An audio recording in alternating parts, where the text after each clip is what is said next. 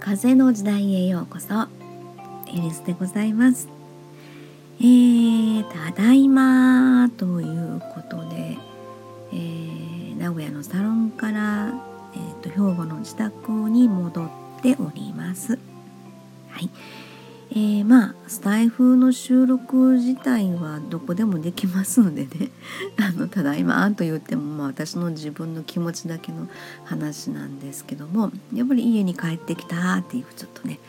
ょっと安堵感があるかなっていう感じはしてるんですけども、でもう今日はですね、とりあえずパソコンの電源入れずに、電源入れるとまた私ちょっと夜更かししちゃいそうなので、もう布団に入って、枕元の電気だけつけて収録ちょっとしてますということなんですが、今日もね、本当はちょっともうお昼間ぐらいに移動して、お昼間で新幹線割とガラガラかなと思いながらですね、移動しようかなと思ったら、帰る間際にですね、ちょっとお客様からご連絡が入りまして、今から行っていいですかみたいなことで、私がもうサロンを出る前でよかったんですけどもね、そんなんで急遽心が辛くなってるというふうなお話をね、いろいろ聞かせていただきまして、それでそうですよね、こういう時期でもあるんですけれども、もともと何かの、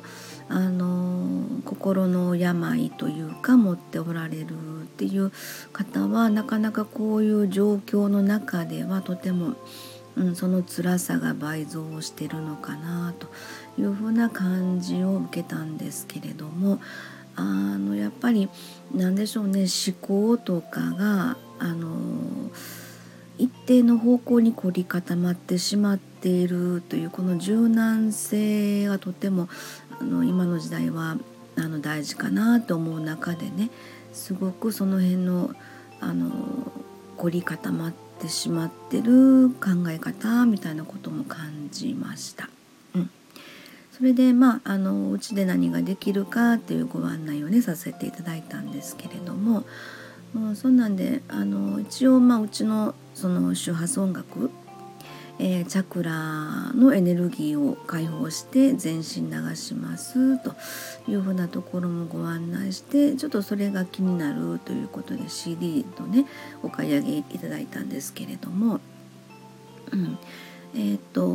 そんな感じで今日はお試しということで、最初のセッションっていうのは本当にどんな感じですっていうふうなご案内だけになりますので、30分無料でのご案内なんですと言いながら、1時間ぐらいちょっと喋ってたんですけどもね、そんな感じで、時間が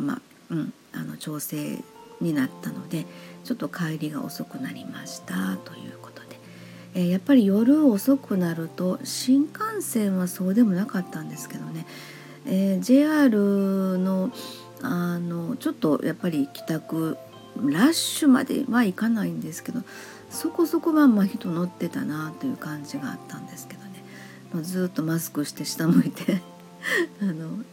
イヤホンで自分の音楽を聴きながら移動してきましたという、そんな感じなんですけどもね。はい。今日はこんな感じで、ちょっとお休みのご挨拶だけしてね、今日はもう早々に寝ようかなと、そんな風に思ってます。まだ明日、何かおしゃべりができればいいかなと思ってますので、よろしかったらまた、絡んでください。お付き合いください。いつもありがとうございます。じゃあ今日はお休みしたいと思います。おやすみなさい。エリスでございました。またね。